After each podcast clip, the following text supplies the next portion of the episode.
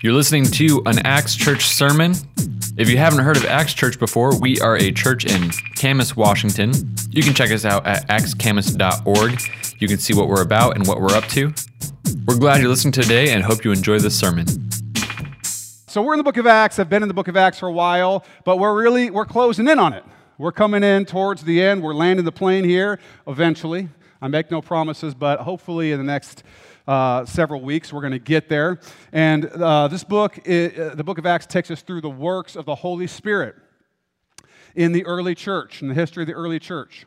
Basically, after the resurrection of Jesus, until, well, I'm not going to tell you until because we're not to the end yet, but we will be there soon. But uh, last week we talked about Paul before the Sanhedrin, this group of the leaders, the council, uh, the leaders of the Jewish people, the religious leaders. He was before them, um, and they're very upset with him because Paul preaches about Jesus, and they don't like that. Okay, that kind of threatens their uh, assumptions, challenges their assumptions, challenges their traditions, and their institutions, and the way that they've come to think about what it means to be Jewish and to serve God and all this stuff. So they're upset. And Paul's been arrested by the Romans because when he was in the temple, uh, some of the Jews got really upset with him. They grabbed him, they dragged him outside the temple, they start beating him. Okay, and so the Romans come, and the, and the commander of the garrison uh, gets Paul and arrests him, uh, pulls him so that they don't kill him, basically, and brings him back and arrests him. And, and, and, Paul's under arrest, but he doesn't, the Roman commander of the garrison does not know why they're mad at Paul. And so that's why he brings him in front of the Sanhedrin, and, and uh, so that he could hear kind of the charges that they had against him. Okay, and so uh, when Paul speaks before the Sanhedrin, he mentions that he's a Pharisee and that he has hope in the resurrection of the dead. And when he says this, it basically causes a big tumult uh, between the different kind of parties within the, within the Sanhedrin, the Pharisees and the Sadducees, and they start fighting with each other, and, and they fight so much that the commander of the garrison has to send soldiers in to pull Paul out between, from between them because they're going to tear him to pieces because they're basically fighting over him and what he said. He's basically caused this issue. And so they bring Paul back into the barracks, and that's where we left him last time, okay? Uh, as we walk through today's scripture, we're going to finish out, we're going to try to finish out, Lord willing, chapter 23 today. As we walk through the scripture today, I want you to be thinking about a few things. First, uh, when Jesus tells us he's going to do something, he's going to do it we can believe that. We can have 100% confidence in the promises of God. But what is our part in that? When Jesus tells us he's going to do something, do we just sit back and wait for it to happen? Or do we continue to wisely do our part to pursue those promises that God's given us?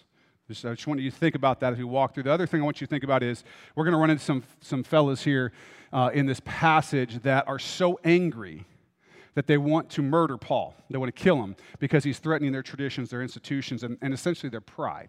Okay, so we're going to see these guys. And, and, and I want us to think about how do we think about those who threaten our traditions and institutions and pride? Do we have the mind of Christ toward all people? Or do we see some people as other or as those people? And if so, you know, uh, what ought we to be doing? So I want you to think through those things as we read through this passage, and we'll kind of come back to them in a little while. So we're in chapter 23. If you have your Bible turned there, we're at verse 11, and it says this. But the following night, so remember, he's been taken back in the barracks, right? There, he was in front of the Sanhedrin. He's been taken back in the barracks. But the following night, the Lord stood by him. The Lord stood by Paul and said, Be of good cheer, Paul, for as you have testified for me in Jerusalem, so you must also bear witness at Rome. Now, the Lord stood by him. What an amazing picture this is because Paul's having a rough time, to be fair, okay? Uh, it's not his first rough time, but it's a rough time. Okay, he got a beat down. He's under arrest. First, the, the Jews basically are trying to beat him to death. Then he's under arrest by the Romans. Uh, he hasn't been able to do much in the way of uh, preaching the gospel and convincing anybody while he's been in Jerusalem that we've seen. He doesn't know what's going to happen next. I would say Paul's pretty stressed out. That's what I would say. Uh, and in this moment where Paul is probably not feeling very good at all, okay? He's probably feeling very, very down, very, very stressed, doesn't know what's going to happen next. In this moment, the Lord stood beside him. Stood beside him. Do you ever feel alone, broken, or afraid? If you're living in this world, the answer is yes. You do sometimes feel that way. Uh, in those moments, what would it do for you to know that the Lord was standing beside you? That the Lord stood beside you. I think that for me, in those moments when I, when I recognize that the Lord's presence is there, that His presence is so amazing and powerful that it's beyond what I could explain with words. The comfort, the peace that comes in knowing that the Lord is there in our most difficult times, that yea, though we walk through the valley of the shadow of death, that He's with us, that His rod, His staff, they comfort us. To know that is incredibly comforting. And what does the Lord tell Paul here in this, in this passage? He says, Be of good cheer. Be of good cheer. Now, in Greek, uh, this could be kind of be of good courage, be of good cheer. It's a comforting thing. It's essentially a command to be, to be brave, to be courageous, to, be, to feel good. That's what, that's what Jesus is doing. Um, it's a command to be of good courage, to be of good cheer. Now, in the New Testament, this is used several times, and in every instance except one, it's spoken by Jesus, including here. The, the, other, the other instance was a blind man who Jesus called, and the people said to the blind man, Be of good cheer, he's called for you. So, in every case, this phrase, this Greek phrase, is attributed to Jesus himself or about Jesus. And here's the thing because he's the only one who could ever say it. He's the only one who could ever say it. We've all probably been in those situations where, we have, where we're anxious, we're depressed, we're lonely, we're whatever, we're having a hard time. And some well meaning person, or maybe not so well meaning, comes up to us and says something like, Buck up, get tough, feel better, right? And, and you're kind of like, Oh, is that, all, is that all it was? If I would have known that, right? You should be a you know, motivational speaker. If I had just known all I had to do was feel better and I wouldn't feel so bad, it's kind of a dumb thing to say, right? Because if we could just buck up or feel better, we would. The reason we feel like that is because we can't just get tough or buck up or feel better. There are some things that are difficult in life, okay? Um, and it's, so it's very rarely effective when somebody says something like that to us. But there is a person who can say that to us. Because here's the deal people can't tell us everything's going to be okay. You should just be happy. You should just feel better. And one of the reasons they can't is because we know that they don't know that everything's going to be okay because they're just people, right? But it's so different when the Lord stands beside us and says to be of good cheer because he is the solution to our problems. When Jesus says, take courage, be of good cheer, it's because he's going to provide us the courage. He's going to work it out for good for the kingdom of God. He's in control. So when he says be of good cheer, he commands us to be of good cheer. You can actually be of good cheer because you know that he's in control. He knows the end from the beginning, and he's telling us that being of good cheer, being of good courage, bucking up, feeling better is the proper response to the fact that he's standing beside us. And it is, right? So when I was uh, a little bit younger, a younger father, uh, my son Ethan, the one who plays the drums over here, was smaller. He's now, we found out yesterday, he's as tall as me. And so we'll be having our battle for dominance soon. so be ready. Um, we'll try to video it or something. Uh, no, so at, at, he was much smaller than me. We had a pool, and I wanted Ethan to dive in the pool, but he's very little, and he didn't want to dive in the pool. Okay? He didn't, I mean, sometimes kids don't want to dive headfirst in the water. You know, he had learned to swim probably weeks before that. And he was, you know, I don't even know if it had been weeks before that, but I'm kind of like, let's do it. Come on, buck up, get tough. You can do it. Just push through the fear, do it. And he's just kind of like, mm, so eventually, because I'm a great, great father, I pick him up and I throw him into the pool head first. Okay? Um, I think the statute of limitations has passed on whatever wasn't even in this state. So uh, he didn't like that. Okay? Uh, he didn't like that. And all my get tough, and, and he did eventually learn how to dive, and he was fine. But my instinct that, well, just make him do it, just make him face it. My instinct wasn't great. And it actually was a moment, unfortunately, where, you know, it's one of those first times where as a kid you start to go, can I really trust my parents? We all come to that point at some time at some point and realize we can't put our faith in our parents or anyone else, right? We can't put our faith in any people because no people have the power to truly make everything okay. There's only one who can, right? And that's Jesus. And so when he says be of good cheer, it's not like when I say buck up, you're going to be fine. Ethan's thinking, you think I'm going to be fine, but what if I drown? What if I hit my head on the bottom? What if I whatever? And he's right, what if? Because I, don't have the, I don't have enough control to make sure everything goes well. But when Jesus says jump, you can be certain that you're going to be okay, that he's going to take care of it. And here's the thing it's not just for Paul in this moment where Jesus says, Be of good cheer. We actually have Christ saying, Be of good cheer to every one of us. If you have your Bible, you can turn to John 16, verse 33. It says, These things I have spoken to you, that in me you may have peace. In the world you will have tribulation, but be of good cheer. I have overcome the world. That's to you and me. That's to all of his disciples, right? You're gonna have trouble. Do you understand what's going on here? You're gonna have trouble, tribulation, difficulties. All of those things are gonna happen. All those things are gonna happen. But Jesus has overcome the world. And because of that, he's commanding us to be of good cheer.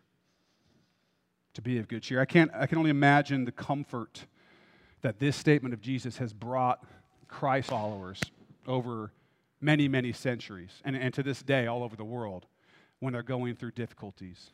And they look to this statement be of good cheer for i have overcome the world. It reminds me of romans 8.28 and we know that all things work together for good to those who love god to those who are the called according to his purpose. We can be of good cheer we can be of good courage because god's got this god's got this okay not that you won't suffer, suffer trouble in the world okay but that all things will work together for good because jesus has overcome the world and so Jesus tells Paul that Paul will testify of Jesus in Rome.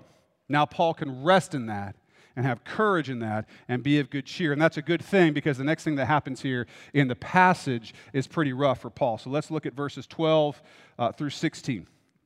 It says, And when it was day, some of the Jews banded together and bound themselves under an oath, saying that they would neither eat nor drink till they had killed Paul. Now, there were more than 40 who had formed this conspiracy. They came to the chief priests and elders and said, We have bound ourselves under a great oath that we will eat nothing until we have killed Paul. Now, you, therefore, together with the council, suggest to the commander that he be brought down to you tomorrow, as though you were going to make further inquiries concerning him. But we are ready to kill him before he comes near. So when Paul's sister's son heard of their ambush, he went and entered the barracks and told Paul. All right. You can see why it's good that the Lord had come and stood by Paul and told him to be of good cheer and gave him this promise about making it to Rome. Because when you find out that 40 plus dudes want to off you, it's kind of a bummer, right? I mean, it's kind of a bummer to find out that all these guys have, have determined to kill you. They're not going to eat or drink until they've killed you. They're, they're pretty serious about it. But now, of course, Paul knows that that's not going to happen because the Lord has promised him he would get to Rome. Now, I'm going to just say out of the gate, this is a group that I could not join. Okay, because when they said we're not going to eat or drink until we do something, I'd be like, I'm sorry? Eat or drink? Now, how about we don't exercise until we do whatever this thing is? That's about as much as I'm willing to promise. I'm not going to do the eat or drink thing, right? How about we won't work out or exercise until we've done away with Paul? That's one I could probably join. But these guys are zealous, right? They want Paul dead. They want Paul dead. They apparently are willing to attack whatever Romans would have been guarding him to bring him to the Sanhedrin. Uh, in order to get at him, which is a very serious thing, okay? Uh, this would put their own lives in very, very serious danger, and it was that serious to them. What could these men be so angry about with Paul that they would even then go get the chief priests and the, and the council involved? I mean, do you understand the political issue here? by bringing these chief priests and, this, and the council into this thing. If they had gone and brought Paul, and these guys would have come down and killed Paul, maybe hurt, hurt or killed some of those soldiers, not only would the 40 plus guys be in big, big trouble and probably be executed, but the entire the leadership of the Jews would have been eh, in, implied that they were involved in this conspiracy. It would have, I don't know what it would have done. It could have undone all of Jerusalem. At the time, it was that big of a deal. They were that upset about wanting to kill Paul, the risk would have been enormous. Enormous. And why? So they can kill this Christian preacher, this, this, this guy, this dude. What causes that kind of anger? We'll, we'll come back to that. We'll come back to that. Let's look at verses uh, 17 through 22. It says, Then Paul called one of the centurions to him and said, Take this young man to the commander, for he has something to tell him. So he took him and brought him to the commander and said, Paul the prisoner called me to him and asked me to bring this young man to you. He has something to say to you. Then the commander took him by the hand, went aside, and asked privately, What is it you have to tell me? And he said, The Jews have agreed to ask that you bring Paul down to the council tomorrow, as though they were going to inquire more fully about him. But do not yield to them, for more than forty of them lie in wait for him, men who have bound themselves by an oath that they will neither eat nor drink till they have killed him. And now they are ready, waiting for the promise from you. So the commander yet let the young man depart and commanded him, Tell no one that you have revealed these things to me. So, so one thing I can see is that Paul's obviously being treated somewhat well. He can take in visitors right? And even tell his visitors to go talk to the commander, and all that worked out. So he's been treated somewhat well. You remember last time he told him he was a Roman citizen, and they sort of backed off. So apparently he's doing okay in there. Um, and his nephew is here in Jerusalem. He hears about this plot. This is his nephew hearing about this plot. This young man hearing about this plot is just another one of these examples. We've talked about this before. There are people who say that there's a conspiracy that basically all of all of the Scripture, all the Bible, all the people, all the hundreds of people who said that they saw Jesus alive after he was dead, that it's a big conspiracy to create this religion. Now, first of all, why they would create a conspiracy that most of them or many of them had to be martyred for, I'm not really sure. But putting that aside, you had 40 plus guys, right? And then they go talk to the Sanhedrin, which could have been up to 70 or more people that they talked to. And they, they had a conspiracy that they certainly wanted to keep quiet. And it took a day for some, for some young man in Jerusalem to have heard about it. You can't keep conspiracies quiet, okay?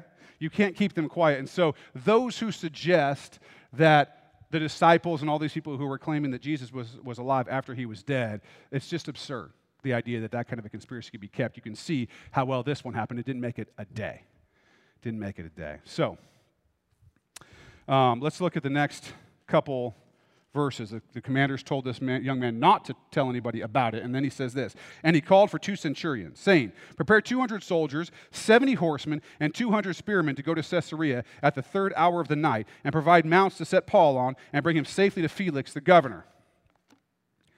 So the commander gets 470 soldiers. 470 soldiers, and at about 9 o'clock at night, he sends them and Paul to Caesarea. So he's taking this obviously very, very seriously. He's not messing around. Paul had caused such a ruckus here. And remember this, by the way Paul hadn't really done anything in Jerusalem to cause a ruckus. It's not like he had been preaching the synagogues and causing all kind. All he had done is gone into the temple. This was actually some of the other towns you can see how it built up, but here he hadn't really done anything. But he had caused such a ruckus, eh, but, but not in Jerusalem, all over the world right? That's why they're so upset, because all over the world, the gospel of Jesus Christ has been preached with such power that now these people are so angry that they want to kill Paul that this Roman uh, commander gets 10 to 1 soldiers to the Jews who made, to the untrained Jews who had made this pact. He gets 470 soldiers to go against 40 something of them, and then takes them at night, so they won't know about it, the other way. The other way. They're ready for trouble and he takes him to Caesarea. So let's read about that. It says he wrote a letter in the, to, he wrote a letter in the following manner Claudius Lysias. Now, Claudius Lysias, that's this guy, the Roman commander. This is the first time we actually see his name. I told you last time, or we, we read last time about how he had bought his citizenship in Rome, probably bought it while Claudius was Caesar. While Claudius was the ruler, the emperor, and so therefore would have taken his name Claudius, which is the normal thing that people would have done at that time. So Claudius Lysias is the name of this uh, Roman commander. And he says, To the most excellent governor, Felix, greetings. This man was seized by the Jews and was about to be killed by them. Coming with the troops, I rescued him, having learned that he was a Roman. You may remember the story last time. He didn't learn that he was a Roman and go rescue him, right?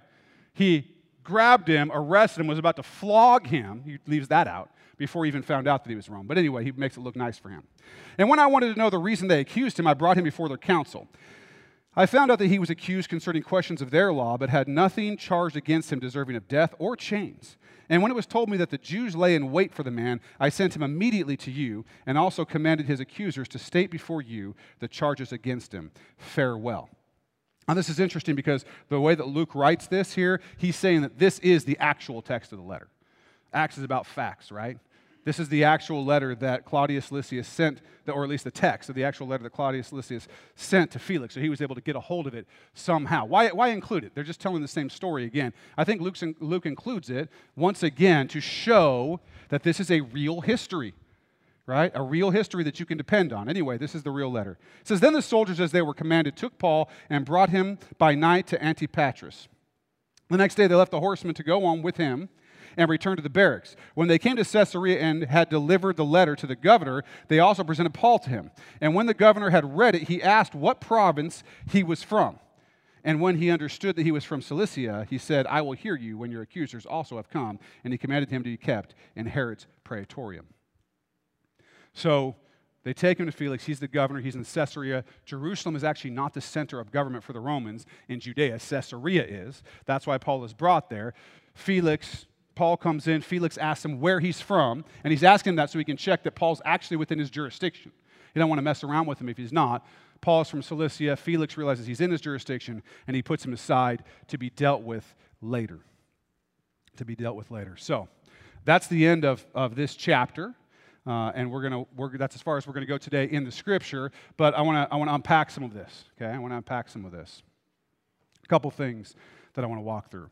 First, the Lord promises Paul that he'll go to Rome. But the first thing to remember is he doesn't tell Paul how long it will be. It'll be a couple of years, by the way. Not till we get there, though. We'll, we'll do it in a few weeks. But it'll be a couple years before he gets there. And he'll still be under arrest when he gets there. But he didn't tell Paul that stuff. He left that stuff out. He just told Paul that this thing was going to happen. But he didn't tell him everything about it. When the Lord gives us promises, it's going to be his way, not our way, right? the Lord didn't say that our lives were all going to be lollipops and bubblegum. Nevertheless, we know we can depend on His promises. We know we can depend on His promises. Um, and as we'll see, Lord willing, as we get through the rest of this book, the Lord does get Paul there through a number of different issues that it takes for him to get there. Um, so when Paul hears, though, that there's a group of more than 40 men who want to kill him, why warn the commander of the garrison at all if he knows that he's going to make it to Rome? He knows he's not going to die there. He knows. Jesus, you know, the Lord has been there, stood by him and told him, You're going to make it to Rome. So he knows that whatever these guys want to do, he's not going to die. So why even worry about it? Why even take the time to warn the commander or anything else? Because he doesn't have to worry about it. He's, he's walking around knowing that God is going to get him to Rome, that that's going to happen. So why does he do that? There are a couple possible reasons why. Let me, let me walk through them. First, Paul loved people, okay?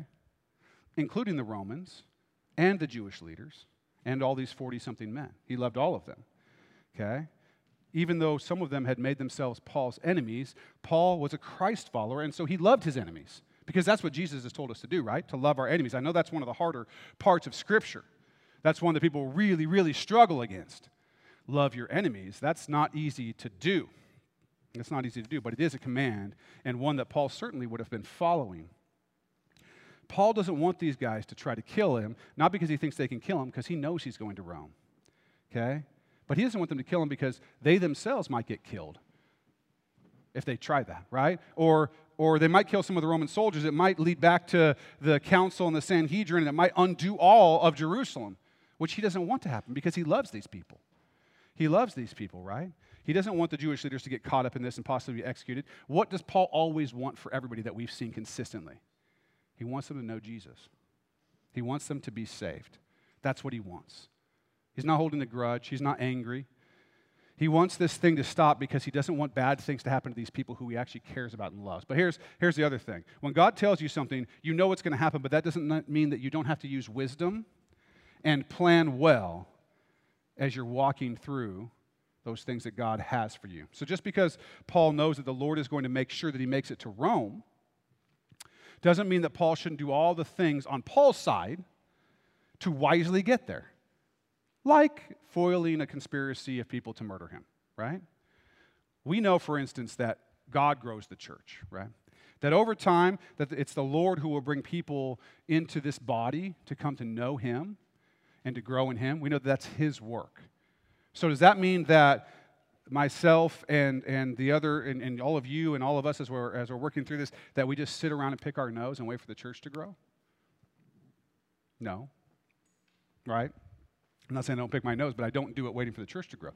That's, I, I don't, right? Not that you'll ever see. We don't do that, right? We invite people, we advertise, we do whatever. Not, not because we think that it's our power that makes the thing happen. We believe that it's the promise of God that He will continue to grow His church and make it strong.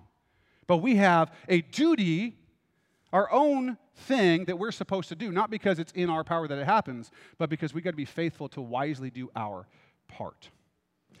We, we know that. Okay, no one is here today, no one is listening online or watching a video of this, of this message that God did not determine to be in that spot at that time because he wants you to hear it or he wants you to be here.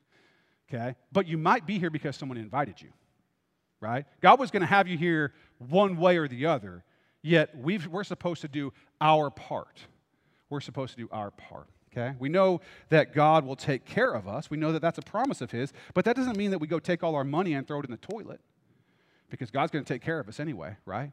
No, we wisely use our money. We wisely do our part, even though we know that it's God who's in power and God who's going to make sure that we're taken care of. We know that all things will work together for good. We just read that. That doesn't mean that we don't care what we do and we're negligent reckless about our actions because, hey, in the end, God's going to work it all out. No, we wisely do our part. Okay? Here's another one God will forgive your sins. God will forgive your sins. That's a promise. 1 John 1 9 says this If we confess our sins, he is faithful and just to forgive us our sins and to cleanse us from all unrighteousness. That doesn't mean that we don't care what we do or how we act. That doesn't mean that we presume upon the grace of God because we know we'll be forgiven. That's not love. That's not treating Jesus as Lord of our lives. We can't go on sinning or, oh, well, we'll do this one. God will forgive me later. It's okay. He's going to forgive me for anything. I can do whatever I want. Grace, grace, grace. Okay? Because grace is guaranteed. Okay? 1 John 1 9 is absolutely true. God will forgive you, it's guaranteed. But grace was not free. It might be free to you, it might be a free gift to you, but it wasn't free to God. We must not trample on the work that Jesus did on the cross by treating grace like it was cheap. He had to die to save us from our sins. His promise of forgiveness is not a license to sin. When God promises, God performs. There's no doubt about that. Okay? But we also wisely do our part, wisely do our part to walk in the provision of his promises. This is what Paul is doing here. He could have sat back and done nothing and known that these guys weren't going to be able to kill him. So let's see what happens. But he didn't. He didn't. He didn't say, I'm going to be okay. God promised me I'm going to be in Rome. No. He cared about others. He wisely did his part to keep this conspiracy from happening because he wisely walked in the promises of God. He didn't just sit back and wait for them to happen. We need to be careful not to do that either. I wonder how long, by the way, these guys waited before they ate and drank again, or if they just starved to death. I don't know. I'm assuming that they probably ate and drank in when they realized they're not getting to Paul. And by the way, they don't get to him. They never, these particular guys never get to Paul. They just are hungry. So, um, let's talk a little bit more about these guys, these 40, more than 40 men that had conspired to murder Paul. First of all, how did they justify what they were doing? Paul was preaching Jesus and, and scandalizing the traditions and institutions that they had in their mind about what life should look like. And they were zealous, zealous for their traditions, and assumedly they convinced themselves that what God wanted was for Paul to be dead, right? That they were acting for God. But how, how did they convince themselves that they were acting for God? I mean, remember, these men were conspiring and getting the council to lie and going to commit murder, right? Someone who had not been convicted of anything. They were going to murder him. They were going to lie in wait and murder Paul and get the leaders of their people to lie and do all this stuff. How did they convince themselves that's what God wanted? These guys are so zealous for the law, right? That's their thing. They're so zealous for the law, and yet, in order to be zealous for the law, they were going to completely break some of the most serious rules in the law so that they could be zealous for the law. Do you see how backwards that gets? And here's the thing that that happens to a lot of people a lot of times. It's called the ends justifying the means. These guys figured that the ends justify the means. They figured, hey, God wants Paul dead. Of course he does, because Paul's not like us. He's not, he's not making us feel good about our own pride and our own traditions and whatever. So God probably wants him dead. So God would be okay with lying and conspiring and murdering and lying in wait and all that kind of stuff, um, as long as it meant that Paul was dead at the end of it. They convince themselves of this. Now, how often do we do this? How often do we convince ourselves that God would pr- approve of our ends, and therefore we use sinful means to get to these ends that we think God would want us to get to? How many people have cheated on a test or kept their money in their pocket instead of helping out that neighbor, that person in need, or tithing, or whatever it was? Uh, because, oh, I cheated on the test because I know God wants me to graduate from high school, or pass this class, or graduate from college, or you know, I kept the money because I know God wants my family to go on a vacation. Or here's, here's one that's really, really rough God would want me to be happy. And that's kind of the catch all any sin, any horrible thing you want to do. You're going to go cheat on your spouse. You're going to go do whatever because I'm unhappy, and God would want me to be happy. And so, uh, you know, which is insane because there's nothing in the Bible that says that any sin is okay as long as the end result is that the person is happy. That's not there. That's nonsense. And yet I hear this type of thing. This type of thing happens. Well, yeah, it may be against the Bible, it may be wrong, it may be evil, it may be whatever, but I know that God wouldn't want me to be in this situation or not have this thing or whatever it, whatever it is because I know that God wants me to be happy. Not that way, He doesn't. Not that way, He doesn't. The ends do not justify the means. There's a whole lot to think about there, okay? But, we, but, but here's the point we have to do what's right. We have to do what's right and trust God to take care of the rest. That's certainly not what these guys were doing. These guys were saying, no, God wants Paul dead, so we'll go violate all the laws of God to make it happen because God apparently isn't capable of taking care of it himself. Now, if you want to work through more of this ends means, uh, moral, ethical uh, issues, you can come to contemplate sometime, and we'll we work through that type of stuff a lot. So, here's another thing about these guys who are against Paul. Uh, they had way more in common with him than they were thinking or giving credit to. Listen to what Paul says about himself in the third chapter of Philippians. He says, Finally, my brethren, rejoice in the Lord. For me to write the same things to you is not tedious, but for you it is safe. Beware of dogs, beware of evil workers, beware of the mutilation. For we are the circumcision who worship God in the Spirit, rejoice in Christ Jesus, and have no confidence in the flesh, though I also might have confidence in the flesh. If anyone else thinks they may have confidence in the flesh, I'm more so. Circumcised the eighth day, of the stock of Israel, of the tribe of Benjamin, a Hebrew of the Hebrews, concerning the law, a Pharisee, concerning zeal, persecuting the church, concerning the righteousness which is in the law, blameless. Paul is a Jew's Jew, a Hebrew's Hebrew. He's one of them. He's one of them. He's more like these men than they understood. He was Jewish, he was a Pharisee, he understood the Hebrew scriptures, he was zealous about the Hebrew law, but somehow he had become other to them. The only real difference is Paul's proclamation of Jesus Christ as the Messiah, and that Paul believed that God, through Jesus Christ, wanted to save both Jews and Gentiles. That was the only real difference. And these guys, because of their, their zeal for their traditions and their institutions and this national pride, this, this affected them so much that Paul, although almost just like them in every way, had become, somehow become one of those people, somebody else. So much so that they were willing to kill him. That's how far it got. This guy who came from the same place, would have been in the same neighborhoods, going to the same synagogues, all of these things had become so other to them that he was those people, and so much so that eventually they were so hard towards him in their heart that they were willing to kill him because he threatened what they thought was the way things should be their traditions, their institutions. Not stuff that was of God, obviously, or they wouldn't be lying and murdering, but their own traditions, their own institutions. Now, now here's what I would ask you, us, us to think about. Who are those people in our lives? Who are those people?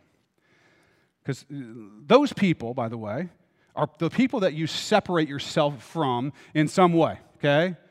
In some way, you separate yourself from them. You may not admit that you look down on them, but if you're honest, maybe we do, right? Maybe we do. And are, are, they are the people are they people that don't look like you or that don't act like you or maybe people who disagree with your politics or people from other countries that don't have the same kind of traditions as you? Uh, when you talk and think about people who are from, who are in these categories, different than you in some way, do you have the mind of Christ towards them? Do you think about them and treat them well? Do you think about this question Are they my neighbor? Are they my neighbor? Because if they're my neighbor, I'm to love them as myself. You guys probably remember the story of the Good Samaritan. And we're going to read out of Luke here, chapter 10. And behold, a certain lawyer stood up and tested him. Of course, it's got to be a lawyer, right? Um, these guys are rough, even back then. It's that old. Um, stood up and tested him, saying, Teacher, what shall I do to inherit eternal life? He said to him, What is written in the law? What is your reading of it? So he answered and said, You shall love the Lord your God with all your heart, with all your soul, with all your strength, and with all your mind, and your neighbor as yourself. He said to him, You have answered rightly. Do this, and you will live. But he, wanting to justify himself, said to Jesus, And who is my neighbor? Then Jesus answered and said, A certain man went down from Jerusalem to Jericho and fell among thieves, who stripped him of his clothing, wounded him, and departed, leaving him half dead. Now, by chance, a certain priest came down that road, and when he saw him, he passed by on the other side. Likewise, a Levite, when he arrived at the place, came and looked and passed by on the other side. But a certain Samaritan, as he journeyed, came where he was, and when he saw him, he had compassion. So he went to him and bandaged his wounds, pouring on oil and wine, and he set him on his own animal and brought him to an inn and took care of him. On the next day, when he departed, he took out two denarii, gave them to the innkeeper, and said to him, Take care of him, and whatever more you spend, when I come again, I will repay you. So which of these three do you think was neighbor to him who fell among the thieves? And he said, He who showed mercy on him. Then Jesus said to him, Go and do likewise. Now, you've got to understand something about this story. The Samaritans were those people. I mean, big time. The Jews could not stand the Samaritans. They could not, they despised the Samaritans. The only people that despised more than the Samaritans were Gentiles. Okay? They despised Samaritans. So Jesus doesn't pick this accidentally. This lawyer wanted to think that loving his neighbor as himself meant his actual neighbor. And that was probably narrowly defined to be the person who acts, looks, thinks just like him. That's his neighbor. He can love that person as himself, probably not, but at least he can handle the idea of loving that person himself. And Jesus says, No, no, no, I'm going to flip this upside down in you. These people that you despise, these people that you've made those people, these people that you've made other, that's the person you're supposed to love as yourself. That's who I'm talking about when I say love your neighbor as yourself. Now, do we believe that we couldn't go just like these other men did to Paul and get so lost in our own pride and our own love for our own institutions and traditions that we could create groups of those people and that somewhere down the end of that road we could be just like these guys. I don't know. I don't know. I see i see the possibility. I don't think that these guys started this totally evil, horrible people. I think they got lost more and more and more in the other people and the those people type of world. I see our culture trying to create those kinds of divisions and tribal divisions between people. And, I, and we've seen in history how bad things can get when that happens. And people who thought that they were Christians, who were following the Lord, have become so twisted that they were no better than these guys who wanted to kill Paul. And so let me ask you a couple questions. Who do you have more in common with? Think about this. Your unbeliever next door neighbor who lives next door to you here in the USA, or the believer in Iraq or Pakistan? Who do you have more in common with? Your unbeliever biological sister or your sister in Christ who was brought to the United States as a child as an undocumented immigrant? Who do you have more in common with? Your unbeliever favorite singer or actor, or your brother and sister in Christ in China who has to secretly gather with other believers so they don't get arrested when they worship God? Your unbeliever hunting buddy, or your believer brother or sister in Christ who became convinced in their own conscience that they should vote for a bit different political candidate than you. That so easily becomes those people. Now, listen, I'm not mentioning these people to say that unbelievers are other. That's not my point at all. My point is that even believers, even people who are believers who you should be the very closest to, who you should care the most about, can even fall into the category of other of those people if you're not careful. If they happen to come from a certain country, or they happen to rub against a certain political ideology or whatever that we hold, even believers who we're primarily responsible to can become those people. The truth is that for a believer, for a Christ follower, there's no such thing as those people. Those people don't exist. Those people don't exist. The minute you start down that road, you've gotten off base. The leaders of the Jews, you remember from a couple weeks ago, had a hissy fit. As soon as Paul mentioned the Gentiles, right, they freaked out because to them, of course, the Gentiles were those people. To them, almost everybody had become those people, except for themselves. They couldn't even get along with each other, as you remember from last week. And this had gotten so bad that they were willing to conspire and lie and murder Paul. The way to avoid becoming like these men is to make sure that we are not labeling and rejecting people because they happen to be different than us or they they come from a different tribe or they're not exactly like us or it's politically expedient to label people a certain way. We've got to be careful. And if you don't see the connection between having those people, whatever they are, you just have to be honest with yourself about who that is. If you don't see the connection between having that happen in your mind and, and eventually down that road somewhere becoming just like these 40 plus men, then you're missing something. Because it didn't happen like that, it happened over time. It happened over time. Is your heart breaking for the persecuted church around the world? Is your heart breaking for the oppressed, the poor, the heartbroken here in our city? Or are they those people who we don't worry about? You know, I'm going to mention Rich and Ollie, uh, who many of you know, the Youngs.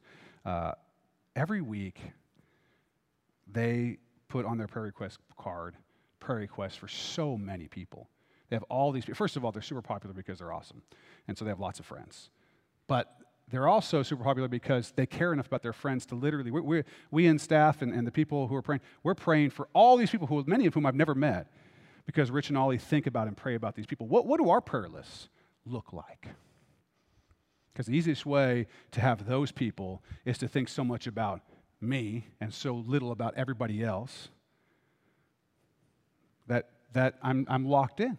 I'm locked into self. But if we're out, what, our, what do our prayer lists look like? What, what are we? Are we pouring ourselves out day, night, midday, like David was to the Lord? Are we passionate about seeing unbelievers saved and believers growing in Christ? Are we passionate about meeting the needs of people who need us? Or have we created the, sort of the our tribe and their tribe mentality? And it's relatively innocent at first. But in the end, it looks like what we read today.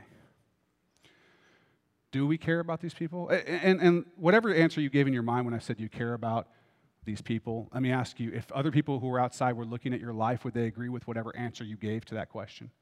If you said, Yes, I definitely care a lot about unbelievers, about the poor, about the lost, would other people who knew you and were looking at your life say, Yes, I agree with that? They do care about that?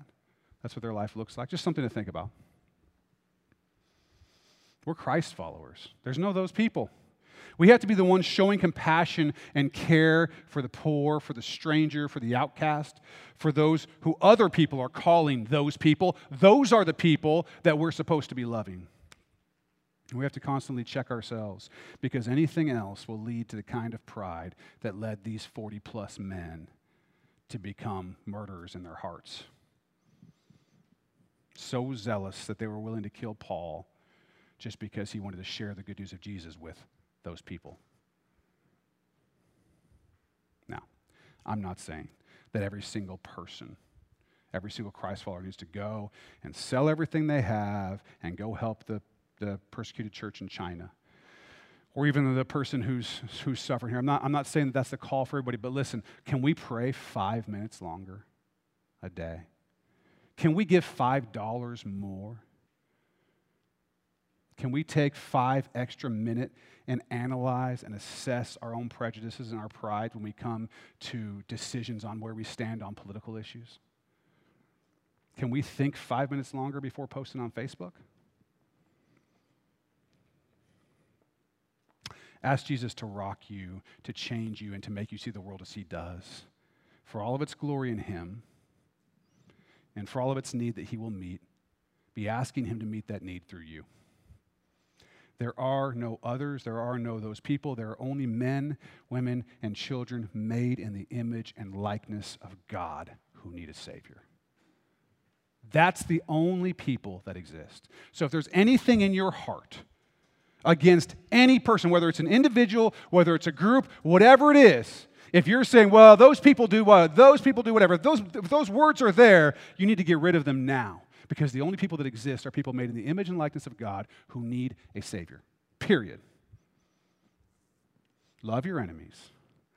Pray for your neighbors. Serve your brothers and sisters. I'm not saying to move one inch from the clear commands of Scripture on morality and the commands that, uh, that Christ has given us and following Him and all those kinds of things. I'm not saying that. I'm not saying to do any of that. There are people who do things that are wrong, and it's okay to say these particular people have done things that are wrong, right? That's okay. But when you make them those people, you do something different, and, and everyone knows what it's like. Everybody needs Jesus. And all I'm asking is that we ask Jesus to help us see our prejudices and to learn to love all who he loves so that we don't become like these other men. Let's pray.